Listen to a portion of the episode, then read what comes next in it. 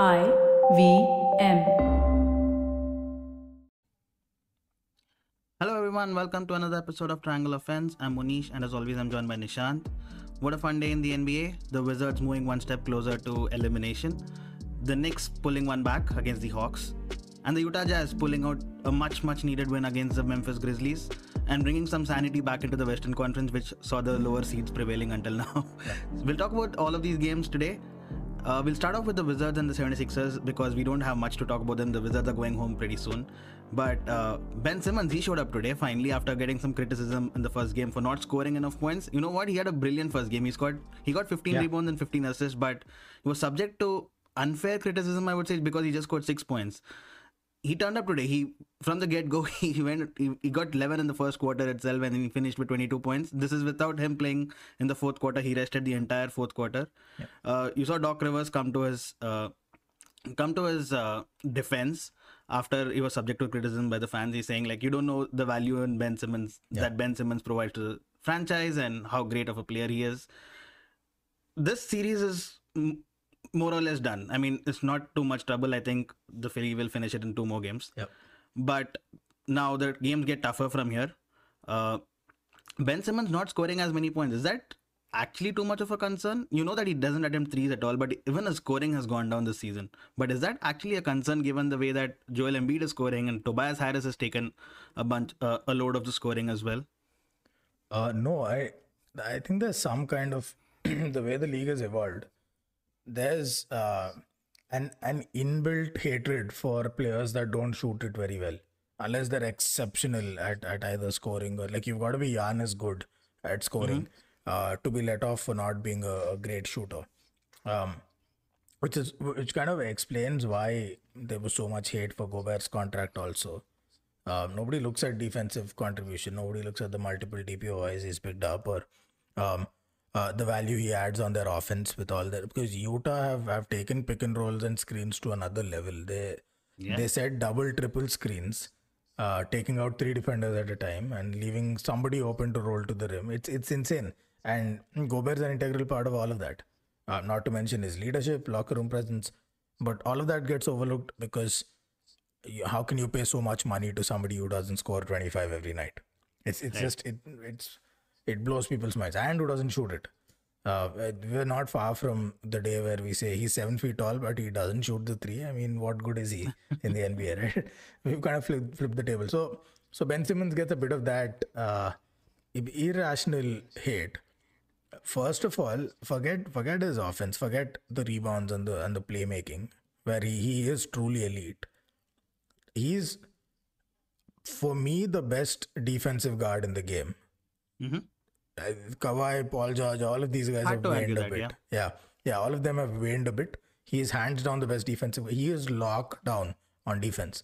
In fact, if they play the Brooklyn Nets, I'm looking at Ben Simmons and only Ben Simmons to shut down whoever it is is, is running their offense, and you- most probably it'll have to be James Harden because that's the brains of the uh, Brooklyn Nets offense, right? So, so that gets overlooked. Then there's okay, he doesn't shoot it very well. Great, can we move past that? He's he's one of a few elite players who's not really a shooter. Um, go back a few eras. This is pretty much what Magic Johnson did. I mean, he could go off. He can score uh, when he needs to, but he was primarily a facilitator and a triple double machine. But machine meant something else back then. But I mean, this is pre Russell Westbrook. But uh, um, I I see a lot of that in in Ben Simmons' game. And if you remember, uh, two seasons ago and even last season, whenever Embiid was out for lengthy stretches of time, Ben Simmons used to be a monster on offense. He used to go off Right. right? He used to go there. There's he dropped 42 and 10, I think, on the Lakers. Picked up a win against a full strength Lakers. Um, so it's not like he can't do it. Once he goes on a rack attack, it's it's tough to stop him in the paint. Um, the way the 76ers offense has been built, not just by Doc Rivers, even by coaches that came before him, it's all Embiid centric. It revolves around Embiid, and it has Simmons as the uh, as the main playmaker. And that, that's what he does. He's he's playing a role. Um, I would understand if you've never seen him take off, even in Embiid's absence. If you think he really can't score, then the hate is justified. If they're picking up wins and he's giving you 15 rebounds and 15 assists, what exactly is the problem here? so and I think it's it's ridiculously irrational. and he's shutting down the other team's offense. That part gets easily overlooked. Uh, he's worth I every agree. penny, and, and I've, in fact, I did, well, did I go so far as to say if I were the 76ers, and this was last season before they made it work with the coaching change, I said if you're keeping the coach and if you have to make a move and you decide Embiid, Embiid and Simmons just doesn't work, I'd actually trade Embiid. That's what I said last Yeah. season. Because he has fitness concerns all the time. He's spectacular when he plays, but he has fitness concerns all the time. And you can get a ton of talent if you trade Embiid, which you might not get if you trade Simmons. You can build an entire squad around uh, that Embiid trade using some of the draft picks that you'll get and the players you get in return. So I'm a big fan. I think the hate is irrational. Makes no sense. Um, Doc Rivers is right. And he's been defending him all season. Right from day one, he's been doing that. Doc Rivers. Yep. Yep, I, I totally remember when the James Harden rumors were going on and they Yeah. said that Ben Simmons might be traded. He was like, "No, I'm not trading Ben Simmons for James Harden," and Right. He stuck by it, and it shows. I mean, Ben Simmons is as valuable as Embiid, I would say. Uh, Embiid might get you all the numbers. He might be the big center that uh, the Yeah. defenders are scared of, but Ben Simmons is as important to this Philadelphia franchise as Embiid. Embiid didn't have a bad night himself, 22.7 rebounds. The 76ers are 5 and 0 against the Wizards this season. Uh, no chance for the Wizards, right? Or am I wrong in thinking that that Russell Westbrook might make one last push at it and just snatch a game? I don't. do- I don't even think they'll snatch a game. I feel Philly would really have to. I mean, look at today. They most of the fourth quarter they were just chilling. Ben Simmons didn't play a bunch of players, and and they picked up a comfortable blowout win. Uh, with I'll have to check, but I don't remember any of the big guns crossing 30 minutes of play. Like it was all 26, Right. 28 minutes, and so on. So um, this is easy for them. This is a cakewalk, and uh, they should thank their lucky stars because uh, they're they're getting to conserve a lot of energy for for the later rounds. That the Wizards came through. I don't think it would have been this easy had the Pacers come through with Levert and everyone. So I they got lucky. They got lucky that in a one and done, uh, Westbrook came through and the the Wizards toppled the Pacers. Absolutely. The one series that is not a cakewalk is the Knicks versus the Hawks. What an amazing series that is turning out to be. The Knicks were down by 13 at the end of the half or the, at the start of the third quarter, and then they made a 30 to 8 run. And that kind of sealed the game. I must say this was pretty bad coaching from Atlanta Hawks because uh, Nate McMillan didn't really make changes. Trae Young was on the bench. And when you saw Knicks making that big push and get the lead, Yeah, no I thought Trae. Young should have been much, much in much, much earlier, but he sat on the bench while he saw his tra- team trail, trail, and then by the time he was back, they were already down by ten, and it was a little too much to do at the end of the game, and that kind of sealed it for the Knicks. Yeah. Uh, I'm looking at Nate McMillan's record. It's not pretty impressive. He goes to the playoffs and then he gets swept like three times in the last four years with the Indiana Pacers. Uh, there was one series with the Cleveland Cavs where he took them to seven, Yeah. but that was about it. Every other series he's got swept by uh, in the first round itself. Even in the franchises before when he was in Portland, he got swept in the first round. So, uh, much anything of concern here, Atlanta Hawks? I mean, they've never. This coach has never gone to the second round in a long, long time. Yeah, I, I mean, they can't complain. This coach is also, uh, there are tiers of coaches in the leagues. There's there's the big league coaches that have won chips before, like your Ty Yep. And your Doc Rivers and so on and so Vogel now is on that list. Um, then there are mid tier coaches that, like your Tom Thibodeau's and, and the like, that can take over a franchise and really turn the tide for them. Oh, I'm sorry, I missed Erik Spoelstra also in that top tier. Uh, but then there's folks like Tom Thibodeau that come in and kind of make sweeping changes, and you can you can put in all of the other. You can put your Nick Nurse in there. You can put um, a bunch of coaches right now. Then there's the third tier, which is still making their name, um, haven't yet proven themselves as playoff caliber coaches or chip winning coaches, but but they have their value.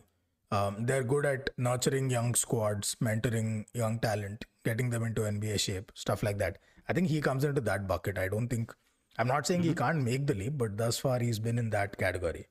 Um, and and it's why I don't think Atlanta can really complain because before this season, before Trae Young and and the crew willed themselves into the playoffs, um, was that really even a top twenty dream job in the league? Not not really. And this league has only thirty teams, so it's not it's not really that's it's not saying much when when you even make the top twenty. Um, uh, so they get what they deserve. Uh, this is a good showcase. Should they want a coaching change, I think this squad is now quite lucrative for someone to come in and, and say, okay, I can whip them into shape, like how Thibodeau did for New York. This would be a, an easier restoration project than New York. In fact, New York, the Knicks' uh, resurrection has been quite remarkable. Atlanta's quite a few steps ahead of where New York was before Thibodeau came in. So, so I think they're they're there now. They're at the cusp. They need that one one change, maybe a couple of personnel changes in the in the squad, and they're good to go. Which might just happen because Collins, uh, it's a contract year coming up. He might just leave unless they they give him a fat payday. Uh, so a little bit of rebuild, maybe a coaching change, but but right now, I mean, they get what they deserve. Not a great coaching, cha- uh, not a great coach uh, in charge, uh, and it showed because I thought the third quarter, I I took a break after the at halftime. I stepped away from from the screen. I was doing something. I came back and and I thought, where, where did where did the where did the lead go? And then the Knicks, Knicks kept pulling away. Yep. Um, and there was no Trae Young throughout, which is okay. But do you have another plan? Do you have a plan B? Is there something you're doing to stop? There were no adjustments made. And when you bring on Trae Young, it's obviously not to defend; it's to counter some of that scoring. Right. So maybe that's where he was coming from. That the Knicks were on a on a roll, absolute juggernaut, and bringing Trae Young is a further defensive liability.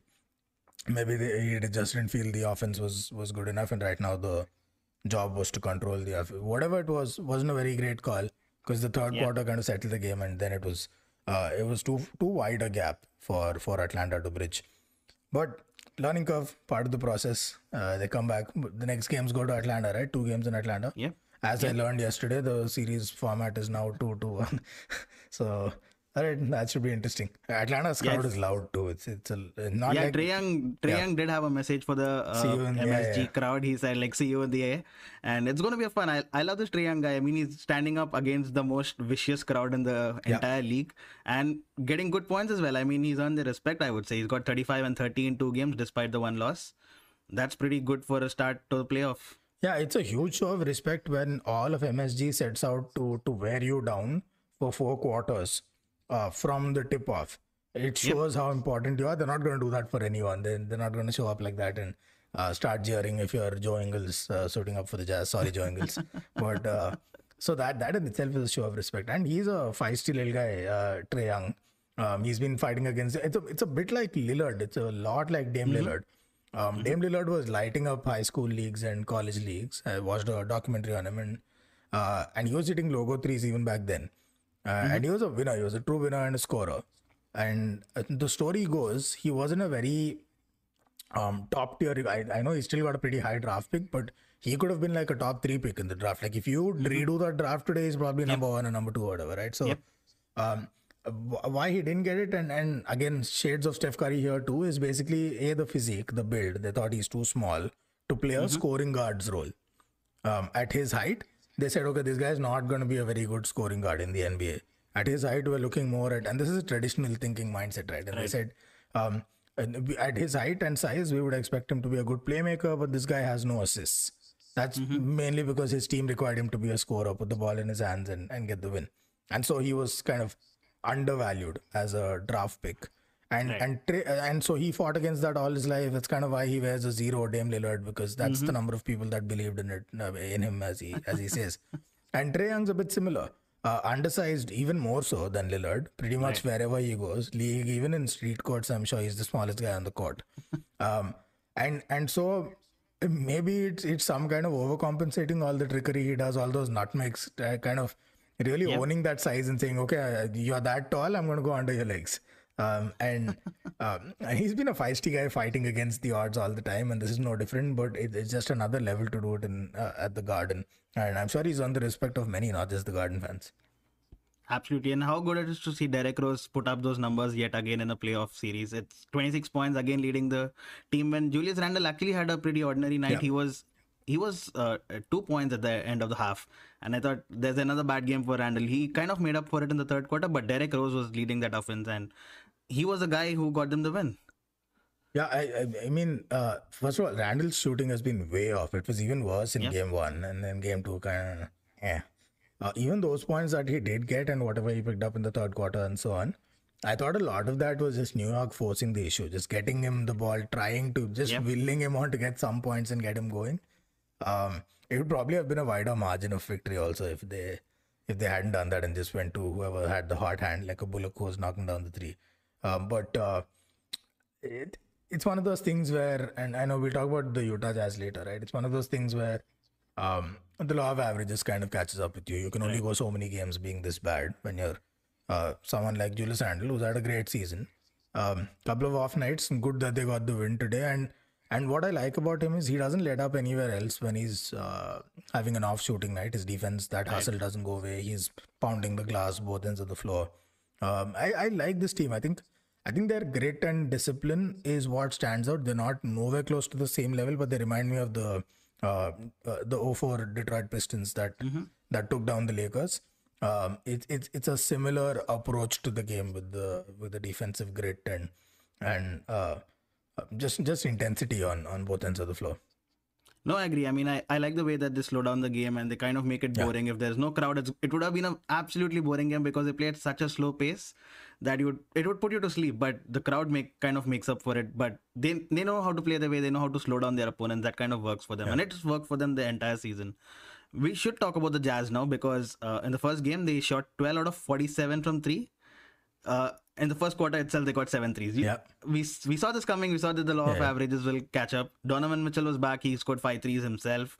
Joe Ingles got a few shots going, and then it was Jazz running away with the win. But they're facing the Memphis Grizzlies now. This is a young team that refuses to go away. They had a the Jazz had a 20 point lead at halftime, and like you, I missed a part of the third quarter. And when I came back and it like was down to three, I'm like, whoa, this is a game to watch. And then the Jazz kind of ran away with it at the end again. But pretty good game, and I don't think they have it easy when they travel to Memphis now.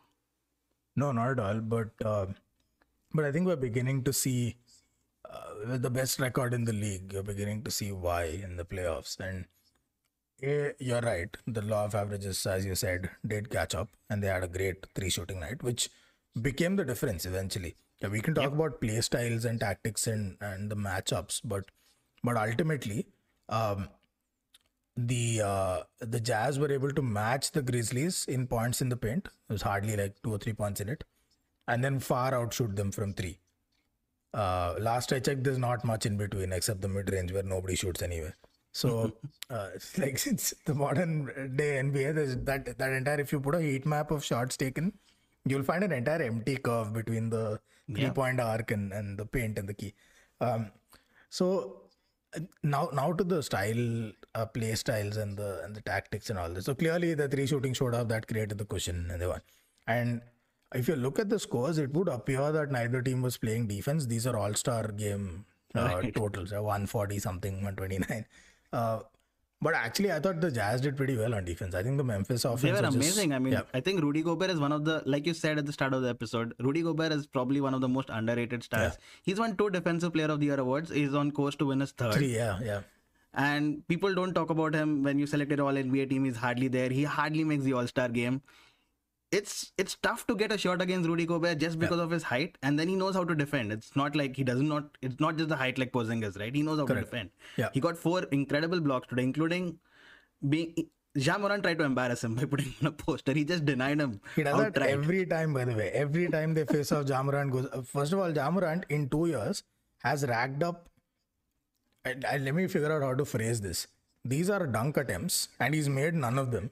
He's narrowly missed each of them. Either got blocked or hit the ring, rim and it bounced out, or one thing or the other. Uh, but each of those attempts, and he's had more of these than most players will have in their entire career. Where any one of them goes in, it's the greatest dunk ever scored in the history of basketball.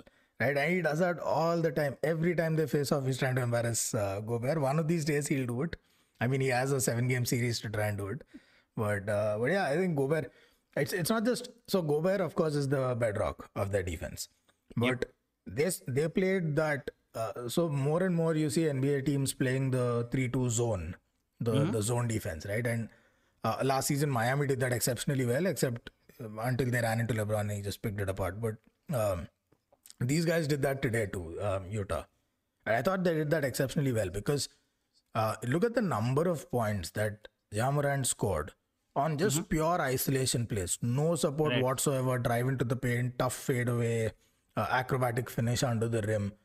All of those are signs of great defense. First, they shut down any pick and roll opportunities. They shut down any slashers and uh, and spacing monsters, forcing Ja Morant and whoever else is holding the ball. Even Brooks had a bunch of isolation plays.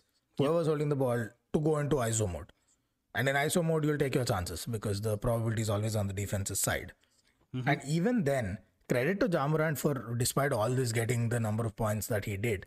But Totally. all of those were contested shots. On another night, a bunch of them won't go in, and and the, the margin would be much wider. They were contested shots. He had to hit ridiculous acrobatic shots. He had to um, invent and invent and someday you're going to run out. On off nights, that's not going to work. I mean, he played at the height of his powers, and the Jazz still came away with a big win, right? And and that's because it's Ja Morant. Everyone else was shut down by this defense. So uh, I, I thought the Jazz defense was exceptionally good, and over and above their three shooting, which is a bunch of these players are automatic. When they get going, it's just it's a hot hand, and there's no stopping them. Conley, Bogdanovich, uh, it, just the list goes on. John Clarkson, everyone pulls up. Mitchell was hitting tough uh, contested Ingles, shots. you go forget Ingles, probably the best. Uh, what he's a top four three point shooter this season. Yeah, the percentage wise, sure. I mean, if I go, He's got a bunch of them. It's not like a low denominator. He's got a bunch of them. He's all right. I don't know. Ingles and Bogdanovich, these are the kind of players where you look at them on the court and you wonder if they really belong on that court. They just look like just random uncles that showed up at a YMCA, local YMCA to play.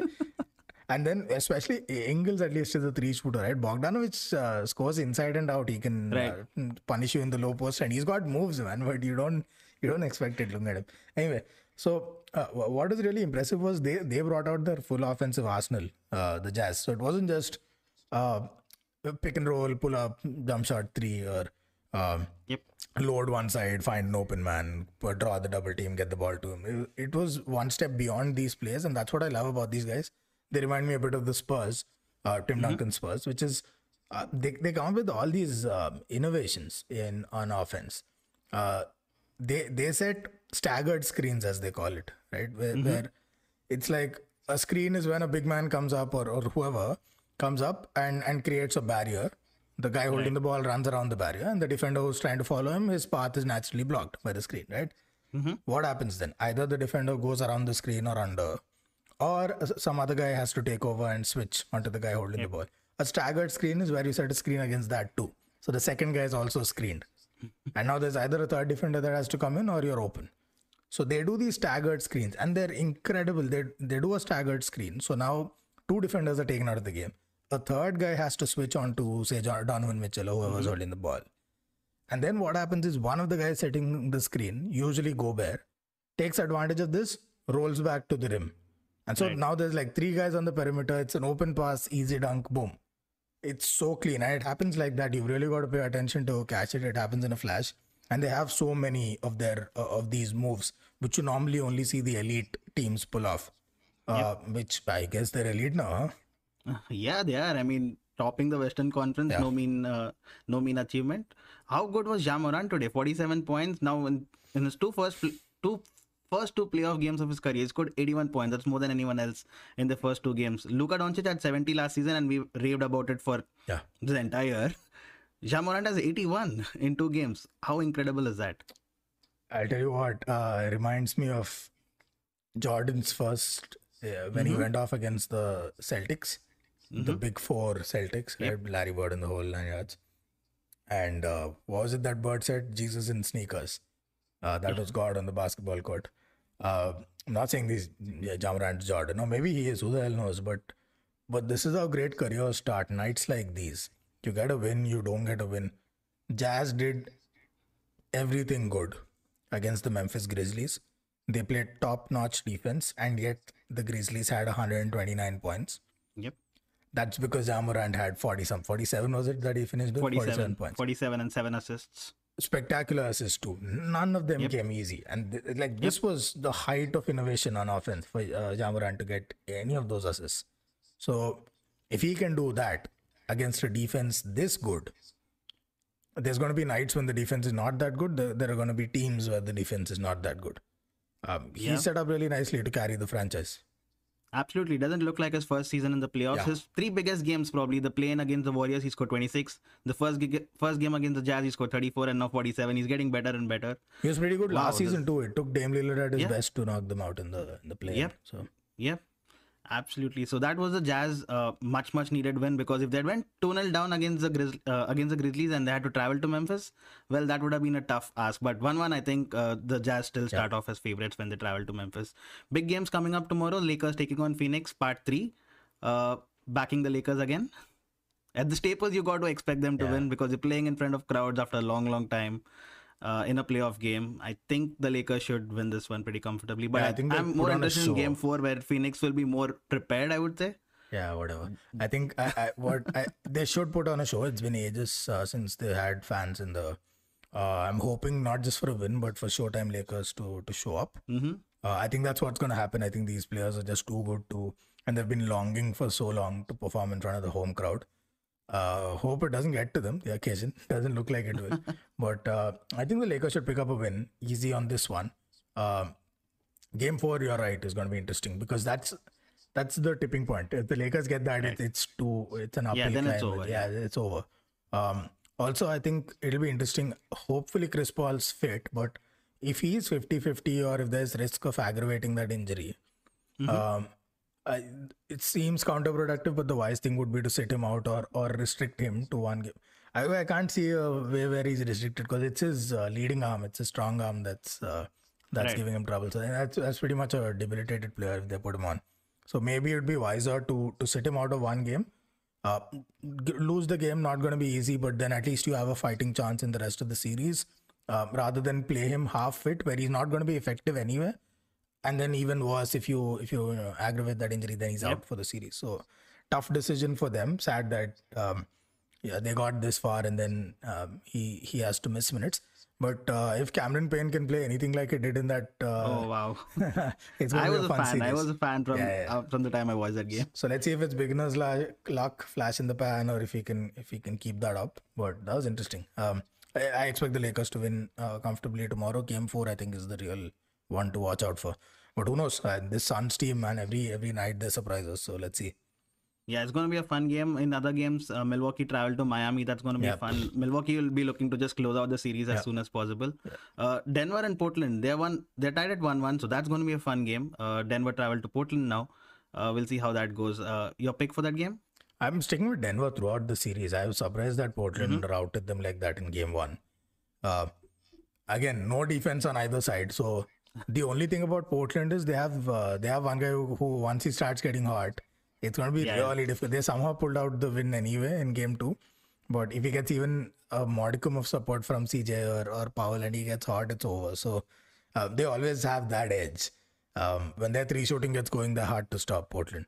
But other than Yeah. that, there's really no other way they can uh, beat the Nuggets. I agree. I mean, I think Jokic uh, was silent in this first game. Then he showed how he could Yeah. perform in the second game, and then I think his streak will carry on uh, as he approaches that MVP award soon. Yeah, I think he should be less of a playmaker. Right now, uh, his first priority should be Jokic, the scorer. Uh, and then he can look to facilitate, bring others into the game and all that. But but he's got to start aggressively, just like he did in game two. Uh, They can't contain him. They simply can't contain him. So him being the scorer is what's best for the team. And as the game progresses, then you can kind of take a step back once you see the court uh, a, a lot clearer and start running plays. Much like LeBron in LA, LeBron the playmaker exclusively just doesn't work against this Phoenix team. It has to be LeBron the scorer, uh, and supplementing that with with his playmaking at times. Absolutely. So lot to, lots to look forward to tomorrow. Uh, but that's all the time we have for today. I will catch up tomorrow. Yes. See you.